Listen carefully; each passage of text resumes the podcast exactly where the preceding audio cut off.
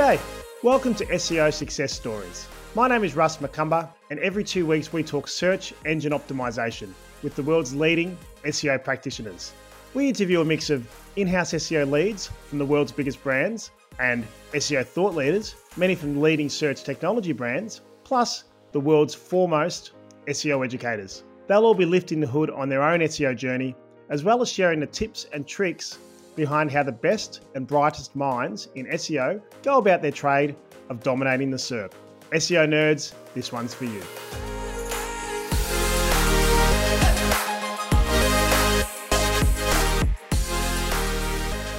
G'day everyone. So welcome to SEO Success Stories. My name's Russ McCumber. My co-host here, Gabriel Grossman. I'm in Texas. Gabe is in Melbourne. G'day, Gabe. G'day, mate. How are you over there in Texas? What's the weather like? Uh, weather is not too bad. It's winter, but it's starting to warm up, so doing well. We've also got Kate Toon here. Kate, quick hello, and I'll throw a curly question at you. I throw at every guest. Hello. G'day. We'll do some proper intros in a moment, but you tune into SEO Success Stories. Thanks for listening to us. We've got someone on today who I've had a bit of a like a weird, a weird connection with over the last few years. It kind of sounds creepy when I say it like that. But anyway, we do open up every episode with one curly question. I'd like to throw it to you now, Kate. What do you feel is the number one challenge facing SEOs in 2022? I think it's the same thing that's been facing them for a long time that no one trusts them at all and that they think they're dodgy.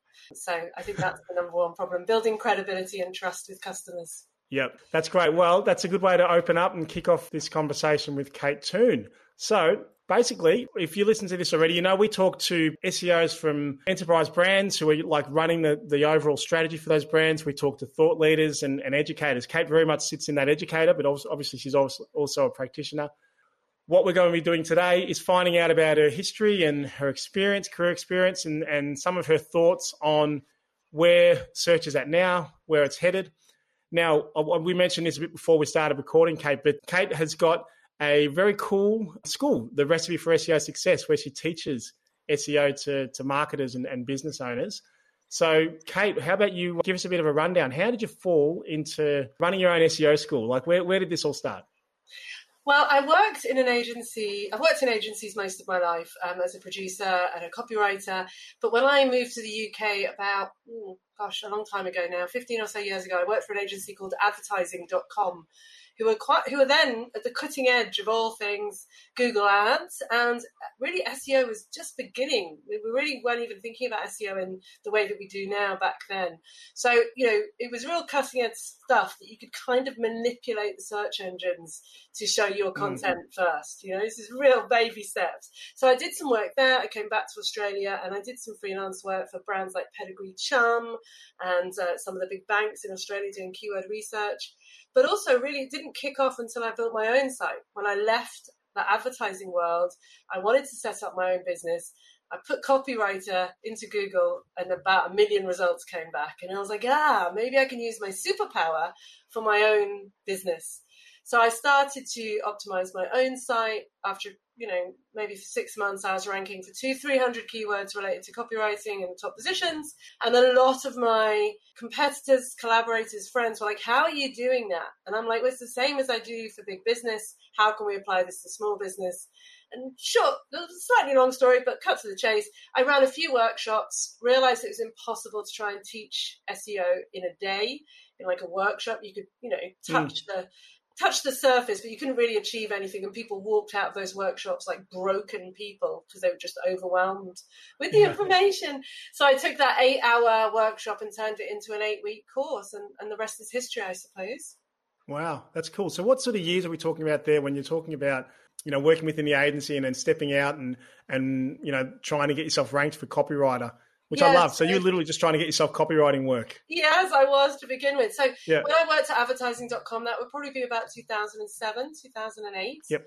When I started, probably a bit earlier, 2006 maybe. And then when I broke out on my own was 2009. So yep. that's when I started to kind of, you know, write a blog post a week because it will help with your Google rankings. And, you know, all the really, it was so much easier than, gosh, we only had like 10 blue links in the search results, not all this stuff that we have now. So it was, I must yeah. admit, it was easier, way easier back then. But yeah, so about 2009, and then I launched the recipe for SEO success in 2016. You know what's interesting? We've had some people who've been in SEO for long periods of time 15, 20 years. I think you're like the first person who's just straight up said it was easier. Like people say it was different. They say, I, I guess, I don't know. Is that like an ego thing or I don't Maybe, know? Like, I don't know. Well, if there's Yeah. one if there's one thing I don't have when it comes to SEO is ego, and I think Yeah. that's probably something we're going to end up talking about today. The challenges of launching a course. Uh, when I did, the amount of egos I seemed to bruise by doing that was quite shocking because that you know so many people were of the opinion that it can't be taught that I'd never be able to teach at a level that would be useful and that I was giving away almost like giving away the secrets and why would I do that because I'm going to undermine the industry and it's like mm. anyway uh, a lot of those people have since gone on to try and launch their own courses so it's quite ironic but yeah I think I do That think it was funny. easier Do you think that was coming from a position of jealousy, perhaps? Like, possibly I mean, to say SEO can't be taught, that, that doesn't even make sense, does it? Now, but I think back then, I don't know. I mean, again, not to kind of turn this into some kind of feminist rampage, but back then, you know, when I was joining, it was, this was Google Plus back then. Remember with Google Plus, one of those things that Google gave us. and yeah. You know, we were in. I was in communities there, and I was often the only woman in the group. And I've always been somebody that likes to ask a lot of questions, that likes to question my thinking. But I think that was often seen as a sign of weakness. So, you know, if I would go in and say, hey, you know, like this is a this link is a no follow link, but it still seems to be giving me some authority. What do you think, guys? People would be like, oh, you know, you don't know, why are you even asking such a basic question? And I'm like, because it's interesting, Mm. because it's worth discussing. Yeah. So I think there was a bit, a bit of, I don't know, maybe a bit of jealousy, and maybe a bit of assumption that I didn't know what I was talking about, a bit of male bias there. I don't know. Uh, but anyway, now I've been around long enough that I, I don't get that as much as I used to. So it's a bit easier these days. How interesting. I do remember working in the corporate events and experiential marketing space around that time. And our site for the business that I was working for ranked really well. And then there were algorithm changes and, you know, you'd kind of live or die by those. But there was very much, I remember the founder just saying, like, you know, we've got a guy who looks after it. I don't know what he does, but it's a dark art. And I don't ask. And that's like code for I'm pretty sure he's doing dodgy stuff, but I'm just going to stay, you know, a couple of steps back and just let him do his thing. But I think that's a really a myth that's really perpetuated still in this industry that it is a dark art, that there is some kind of secret. You know, even people go as far as to pretend they have some kind of special relationship with Google, which they don't, and that your methodology is dramatically different to everybody else's, and it and it isn't really. You know, I've spoken to hundreds of SEOs on my podcast. We're all doing the same thing. Some people are a little bit better at Mm. tech SEO, others are better at local, some are better at copy, but it's not like any of us has a deep secret or we know something that nobody else does. We're just follow, following a process, and I wish we'd all be a bit more honest about that. Doesn't mean it's not smart. Doesn't mean it's not clever. Doesn't mean Yeah. it's not worth paying for. But it's not a dark art.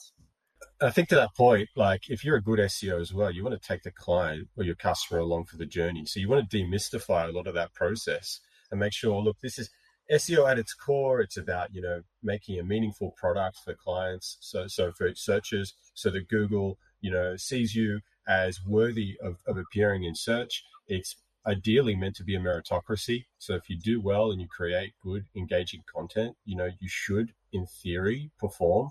And once they understand the mechanics behind SEO, hopefully they'll be more motivated when you do present a content strategy or you do talk to them about the importance of links and so on. So I, I think it's a failure to keep clients almost at arm's length when it when it comes to understanding at least the you know the, the 101 behind what we do and why we do it.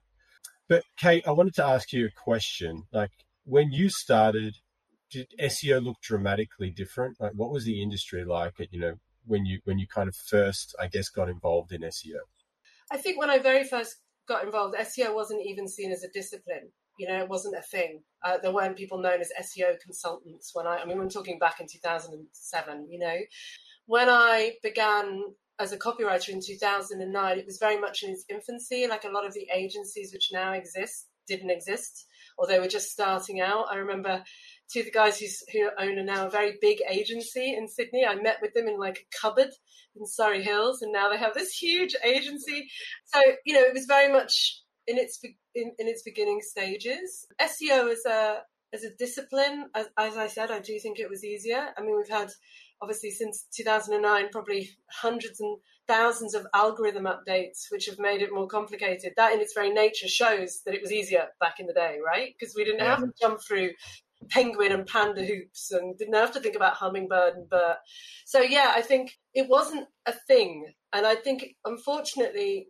It, one of the biggest problems for SEO and SEO consultants is it didn't brand itself very well. It didn't think mm. about its values very well. And so, as a whole industry, it's, it had a bad reputation from the get go. And I think, unfortunately, for good SEOs, of course, there are thousands of good SEOs, we're always fighting an uphill battle. Uh, to prove that A, we're not nefarious, dodgy humans, and B, that SEO can actually be a really great strategy, marketing strategy for your business. So, yeah, unfortunately, I think we needed someone to come in in the beginning and, and, and sell it better. and we're still making up for the mistakes people made in those early days it was kind of its own worst enemy, or the, the practitioners were their own worst enemy. And a lot of it is, I guess, you know, for people like yourself who are like, well, maybe I'll teach people how to do it. You know, there, there's that that insecurity that okay, well, maybe then I won't be worth as much. So maybe that you know I don't share as much about what happens, and I'll just throw a lot of jargon out there and and a lot of technical terms, and I'll just leave me alone to do my work and and you know and make my money. That's it. It's exactly what Gabe was saying that some uh, SEO consultants don't take time to take their client through it. So the client yeah. never fully understands what they're paying for. And if you don't understand what you're paying for, you don't trust it. You know, if you don't, if you can't see behind the curtain and, and see the hmm. workings mm. out, you can't trust it.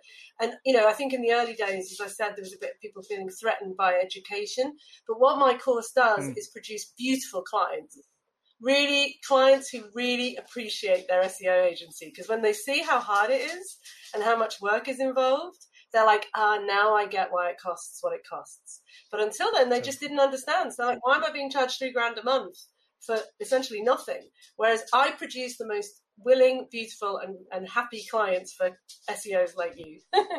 Kate, do you remember what kind of resources were you working with back when you started? Gosh, there weren't any of the tools that exist today. There were no SEMrushes, no Ahrefs. I was a big fan of Moz.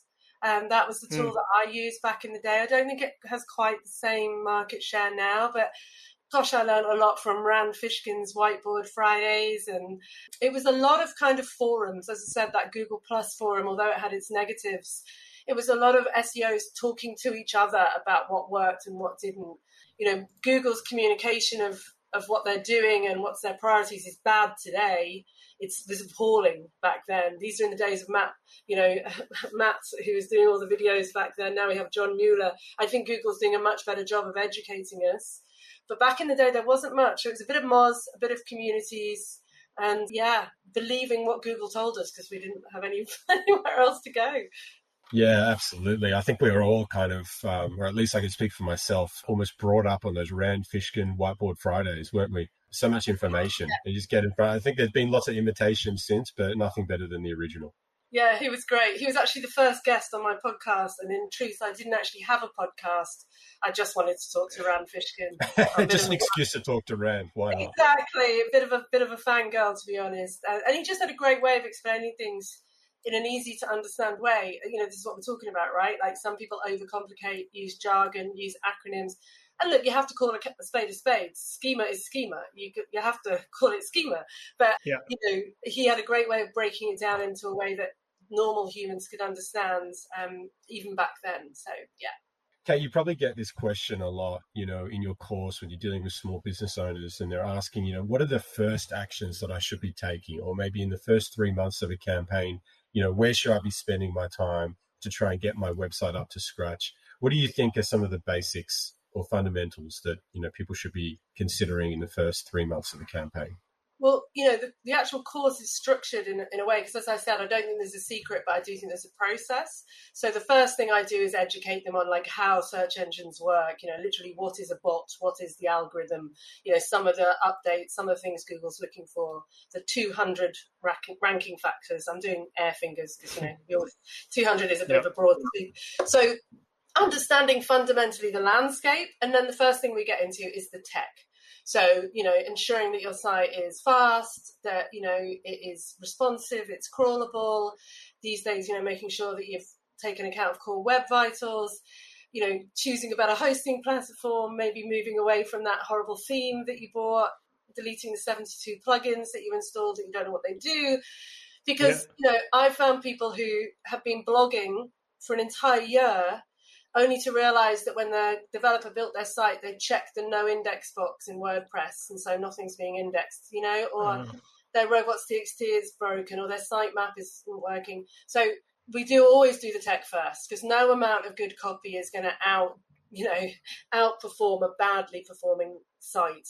So it's all tech to begin with. That's what I would focus on in the first, you know, month, and then after that, really digging into keyword research in a meaningful way. You know, most people write their content without any focus at all. And when you're like, what would someone type into Google to find this piece of content? They're like, oh, I don't know. So even just making them consider the audience is the next step. And then, you know, even in those early weeks, I'd be starting to look at their backlink profile and saying, great, you've got this amazing site, but there's not a single link to it on the whole of the internet. So maybe we could start building a few backlinks as we go. So, yeah, those are kind of the three pillars tech, uh, keywords, and backlinks where I start. Absolutely agree. And I think, if, especially if you're a small business owner and you're kind of managing things on your own, one of the probably easiest and quickest and freest things that you can do is just the basics around optimizing your Google My Business page. I mean, how many people forget to do that? Put up a few images, make sure your opening hours, your address, and contact details are up to date, and that you're trying to elicit reviews from you know some customers had good experiences. All that goes a long way to building your credibility and building a little bit of a brand for yourself in search.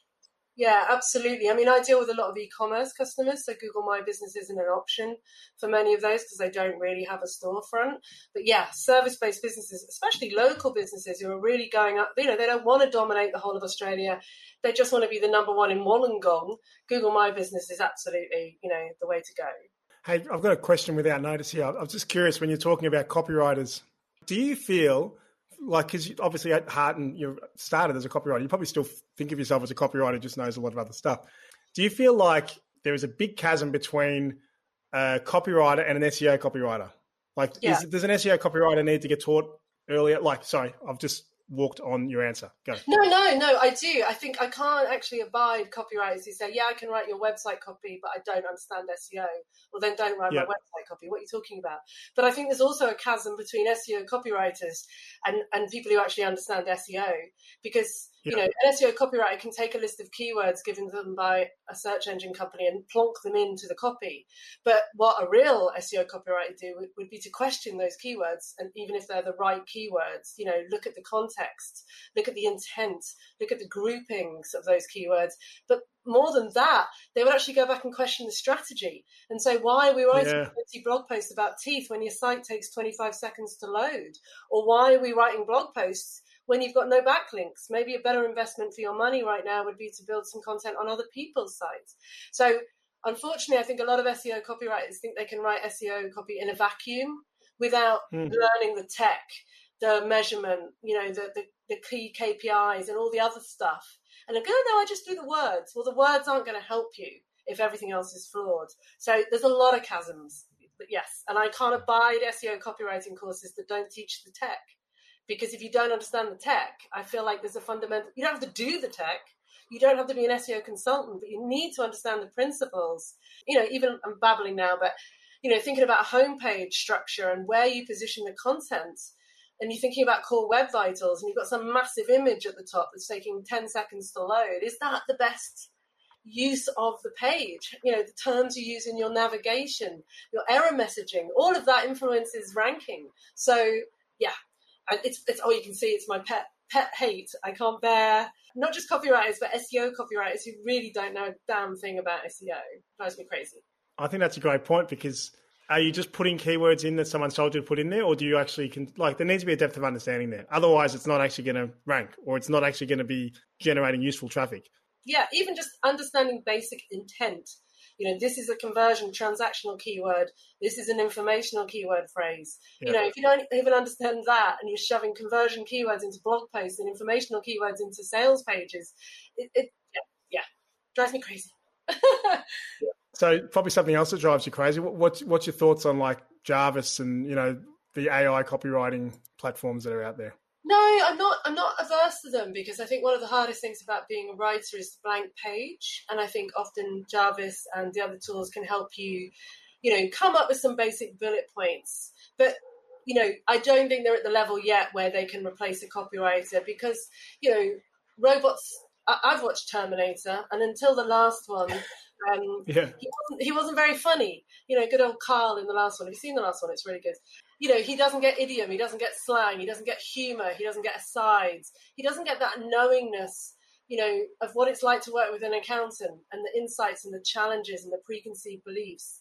Can jur- pump out some copy about BAS and end of year tax that ticks all the robot boxes, but it doesn't make a connection with the customer. It doesn't feel relatable. Um, and also, often with copy, even with good copywriters, it's the messaging order that's wrong. You know, you've come in with the wrong first argument or the wrong pain point, or you've come up with a really broad pain point that appeals to everybody but not to your niche. So the messaging can be wrong as well, or it can be in the wrong order. So I think they're great, and I think they're going to get more and more sophisticated. But I think we're a long way away from them replacing a good writer. Yeah, I must admit that's an interesting part. I can never get my head around. Like, how do they structure a narrative? Like, are they actually going from the start? Okay, what's the arc here of how I'm going to deliver it, and then do I hit those points along the way?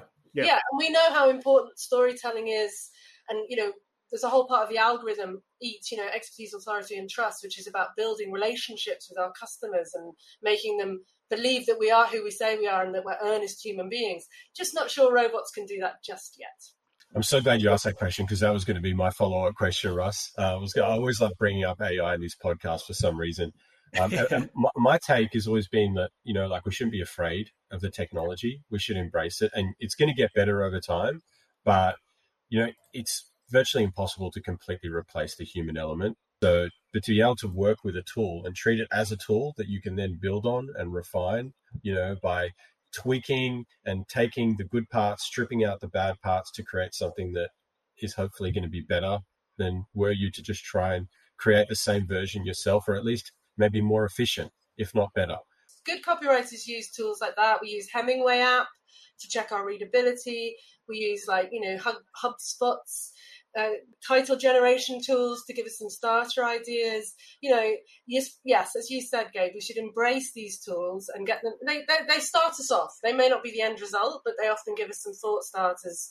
You know, it's hard coming up with great copy. The thing, the place where I feel like automation and AI does have a role is in bulk creation of copy. You know, like maybe creating smart title tags, decent meta descriptions based on you know, add triggers and stuff. I think that could save some people some time. And to be honest, let's be honest, some people are technical people. They're not copywriters. So if you are really not a writer in any way, shape, or form, then maybe Jarvis is, is going to do a better job than you can do.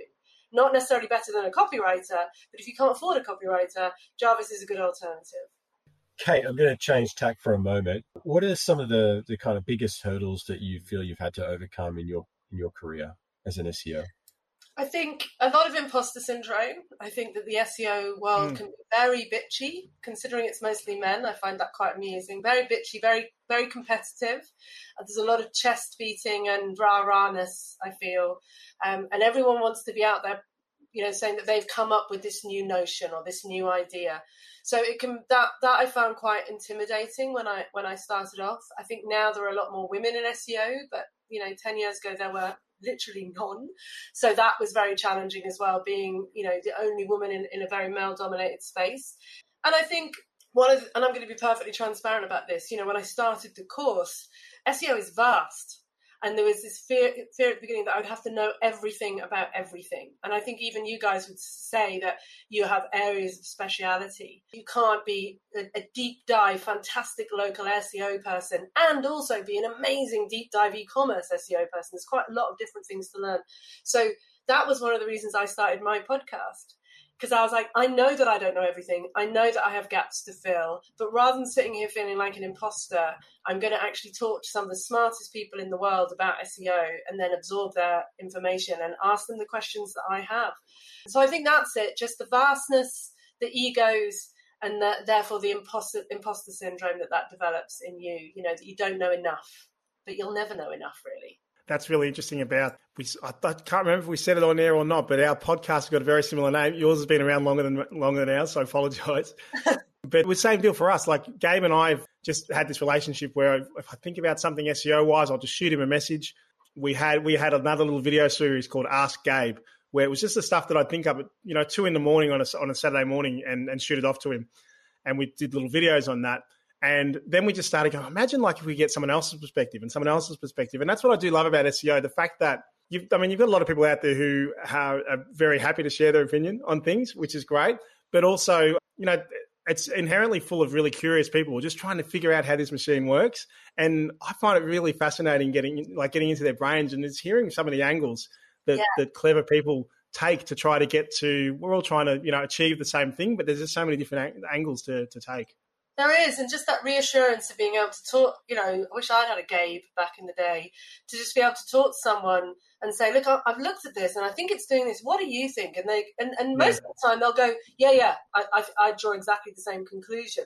But we all need a bit of affirmation. It can be quite lonely. A lot of SEO consultants work solo, um, or they're in environments where they don't feel that they can kind of show their their vulnerability or the, the bits that they don't know. Yeah. So having people and once you do get chatting, most SEOs are so happy to share their know-how. Everybody I've had on the show has been amazingly generous with their know-how. But yeah, in the world of Twitter and, and whatever, it can be quite hard to go out there with questions. So yeah, mm. I think it's getting better. I think it's getting more open, and I think there's more information sharing. And it's podcasts like yours and mine. Don't mind that we have similar names. It's a good name that help, I think, and help normal people as well. Now, I'm, mm. saying we're not normal. Um, you know, just your average Joe Blow accountant in you know Brisbane who doesn't necessarily have the time to learn everything about SEO and can't afford an SEO agency, but just wants to learn some basics. Like, why not? Why can't we help those people? You know, good karma. Absolutely. You, you said before that you know, it's sometimes really hard. SEO is such a growing field to be an expert in every aspect of SEO. We're starting to see a little bit of a trend now, I think, where you've got people that will maybe specialize in technical SEO and they'll call themselves technical SEOs, or, or people that really love content strategy and are more in that space. What, what's your take on this? Is that just a, a schism that, that crops up every couple of years? Do you think it's necessary to be kind of a generalist, or is there room for people to specialize in certain aspects of SEO practice? I actually, you know, I'm if I put my copywriter hat on, I know that niching is the key to being a successful copywriter. We always pay more for a specialist than we do for a GP. So, you know, if you are, I think everyone needs a baseline of general knowledge. And that was an important thing for me to kind of accept within my course that I couldn't teach everything. So, what was going to be the baseline and where did it end? Like, I don't teach international SEO on my course. I don't teach some of the more hardcore tech stuff because most sites don't need it. So, I had to create a boundary of what was generalist copywriting. And then I have a separate e commerce course and a separate local SEO course and a separate WordPress SEO course because I think I do believe you can't be good at everything. I mean, some people are, some people are geniuses, but the average person just doesn't have the time to keep up on the trends on every single thing and play and experiment. You know, to be a true e commerce SEO, you probably have to have built a Shopify site, a WordPress site. You know, you have to be able to play and fiddle around, and you have to have different brands. How can you do all of that and also be a genius at local SEO and a great copywriter mm. and understand all the tech, and then build the site from the back forward? I just think it's. I, I couldn't do that. I'd, I'd be exhausted. But I am much older than you, so maybe you young things can uh, do all of that. But uh, yeah, I think as I said, I think in terms of being a successful and profitable SEO, niching is great. I have a guy that I refer all my local stuff to. And that's the first thing I think of whenever I think of local is his name because he's just gone deep into that. He brands about that. He talks about that. He's on podcasts about that. And so he is front of mind for me. So whether it's necessarily about delivering, it's, it's about you being able to get in front of the right people and to deliver the best service. Um, I think there's a place for both generalists and specialists. So I would say I'm a generalist with a copy stance, but I think there's a, I think there's space for everybody. That sounds very magnanimous, doesn't it? But yeah.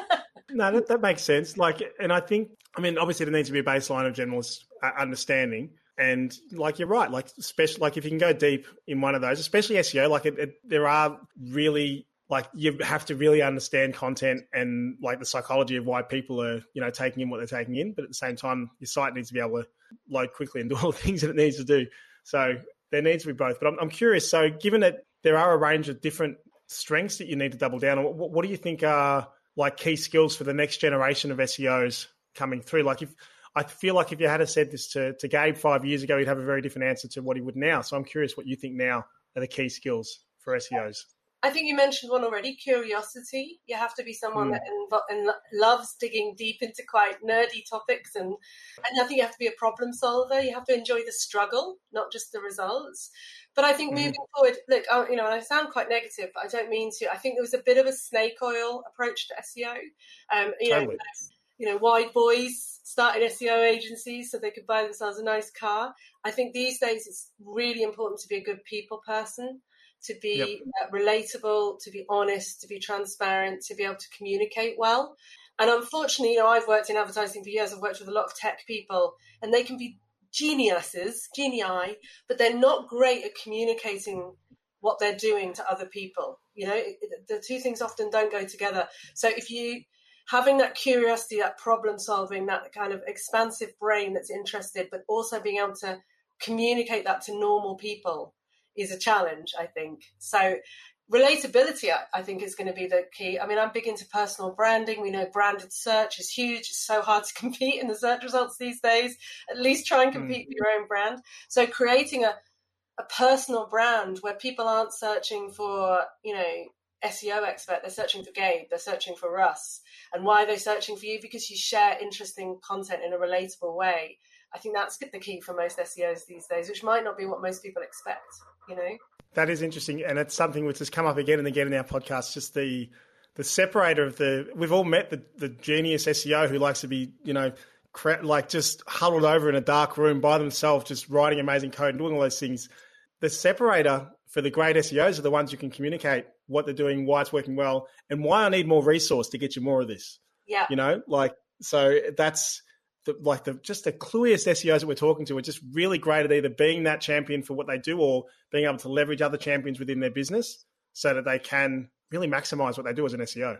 Yeah, I mean the best marketers always win, right? The best salespeople yep. always win, and I think in a way that's gone the wrong way because you can also sell a great game with SEO, but can you back it up with the technical nows?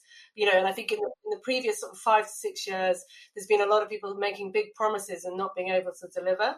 But I think it's evening out now. So you have to be a good marketeer, a people person, tech savvy, and a word yeah. person. Oh my God, there's a lot. Yeah. And that's why I think, yeah. you know, an agency model does work really, really well because you can have your huddled over text. We're not going to sweeping generalization mm. there, but you know what I mean.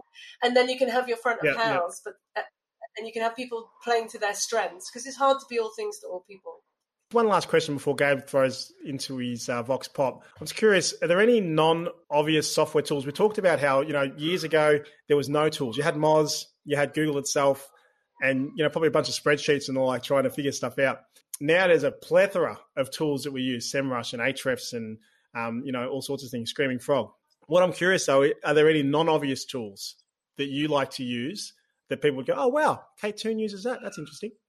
Uh, probably not. You know, I, I will say that I, I find the tools helpful as a starter, but the best place that I find the results is in Google itself, in Google Search Console, and you know, yep. actually seeing what happens in the results. You know, that the classic I always have is, oh, you know, but I'm in position one in SEMrush, but I'm not getting any click through. And then you actually go to the search results, and there's four ads, there's a local pack, there's some people people also ask, and they're really in position eleven, and that's why yeah. so I, I think people would be surprised how little I use the tools. I think that that would be the surprise and how much I am actually just in Google.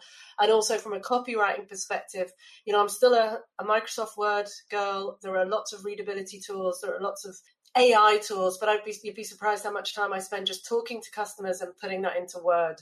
You know, yep. it's it's the basics, back to basics. So, yeah, as I mentioned, I think Hemingway app is really good for improving your readability. If you haven't used that, you know, I love really quickly to do just tell clients really quick wins. I love SEO Meta in one click, which is just a little Google Chrome toolbar that looks at some basics. Because you've got to remember that 95% of the people who come on my course, it's not the complicated stuff. They're, only, they're not moving 2% up in their core web vitals score for first input delay. They are trying to get their site down from 24 seconds. They don't have any title yep. tags. You know, they've named all their images 1.72.jpg. You know, it's the basics I haven't done, not the super pointy end stuff. Thanks, Kate. Gabe, go for it. We're ready for my famous Vox Pop, the favorite part of every podcast, where I'm going to shoot some questions at you quick fire style, and it's first thing that pops into your brain. Oh, how terrifying. Okay. I promise it's not so bad. All right. Which previous Google algorithm change still keeps you up at night? Oh, BERT. Because it's the language one, and just the way that Google's getting better and better at processing language is slightly terrifying. But yes, that's the one. Some of these questions I already feel like I know the answer, but I'm still going to fire away. Gun to your head, what do you prefer, content or links? Uh, for quick action, links. Well, I wasn't expecting that. Okay, I like it. All right, what's the most effective link building technique you've used? I like to call it good karma SEO. So I go out there and I give love to people. I write testimonials, I leave reviews, I give money to charity, and you know get that good PR love. So you're helping someone out. If you get a link back, well, it's good karma both ways. Is the skyscraper technique still relevant today? Yeah, I think it is. I think you can build slightly wobbly, too high skyscrapers. I think you know, just adding more words in to try and please the algorithm or just make it a, a mega post I don't know about you, but I've saved those posts and then I never read them. There's a lot to be yes. said. There's a lot to be said for a, you know a 500 word blog post that solves one problem really really well. So yes, I still think it's relevant, but I think with everything people take it too far. You know that 8,000 word mega post. It took you a long time to produce. Looks good to your boss. No one's going to read it. What do you love most about SEO?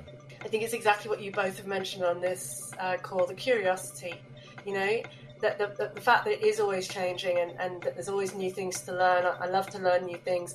But also for me, seeing the transformation, seeing somebody who maybe has a little shop selling soap and they've never sold anything and they make a few changes based on doing my course and they start to get sales and that's life changing.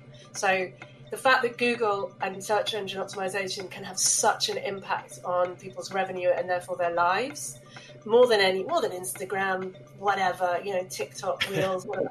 SEO is where it's at, and if people just invest the time in it, gosh, it can be life changing. So yeah, I think that. How do you apply SEO principles to your daily life? Oh gosh, I don't think I do. Uh, like most people, you know, I'm, I'm I don't know what that means. Do I live my life in spreadsheets? Am I always thinking about backlinks? I, know, I think I, I, I approach life in a content focused way. I tell you, this is embarrassing, but sometimes something will happen and I'll be thinking about how I will write this up as a social media update. You know, well, this happened and then this happens. So I think I'm always you know, people like always be hustling, always be pitching. I'm always be content marketing in my head. So I think that's that's mine. Well, I don't know if this applies so much to you, given that you you have the luxury of working from home all the time. But where do you stand on work from home life, office life, or hybrid life?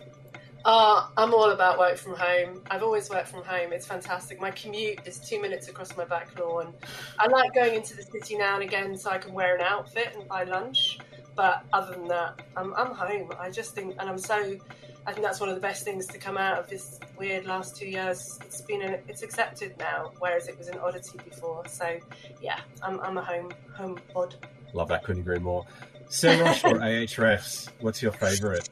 Oh, it's a hard one. I'm an affiliate of SEMrush and I'm sponsored by Ahrefs. So I'm. Oh. Uh, so look, you know, for me, Ahrefs. Uh, oh, sorry, Ahrefs God, that was hard when there was doing sponsorships. I kept on saying that a Ahrefs saved me when I got negative SEOs. So you know, when it back when it was really more about backlinks than anything else, it saved my life. So I'll always be grateful. SEMrush, I think, is an amazing tool with so many capabilities. Ninety-eight percent of which I never use. So yeah, you know, I'm a big fan of WooRank. Uh, it's basic biscuit, so basic. Really? For my people who do my course, it generates like a five, six page report that is just totally gettable. You know, it has difficulty ratings on each thing to fix and impact ratings. I'm a big fan of it. It's basic, but it's a great starting point before you leap into one of those more expensive, more comprehensive tools. And just to round us out, agency, in house, or combo?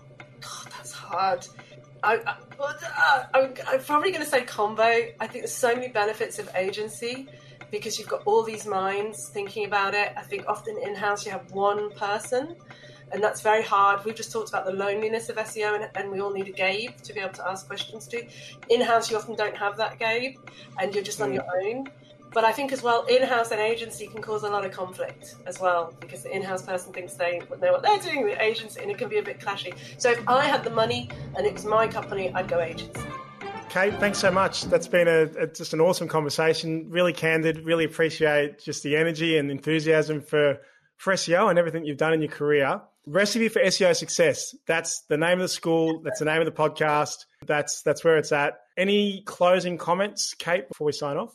No, I just think, you know, I, I think your audience is going to be very savvy and, and on it. But I think the message that's come through for me for this podcast is the encouragement to help other people find SEO more accessible. And you think mm. that, and, and it, that in no way detracts from your business. It's not going to make you earn less money. Ultimately, it will make you earn more money because the more people who get that SEO works and get what it is and trust it, the more customers SEO consultants are going to have. Cool. Well, that's SEO success stories. Another episode wrapped up. If you've enjoyed it, you know what we always say just jump on, write us a review, tell everyone, tell your grandma. SEO success stories. It's very similar to recipe for SEO success. If you do a Google for one or the other, they might both come up. Just write us both a five star review. Thanks, Kate, for joining us. Thanks, Gabe. Cheers, guys. Thanks so much, Kate. Take care, guys. Thanks.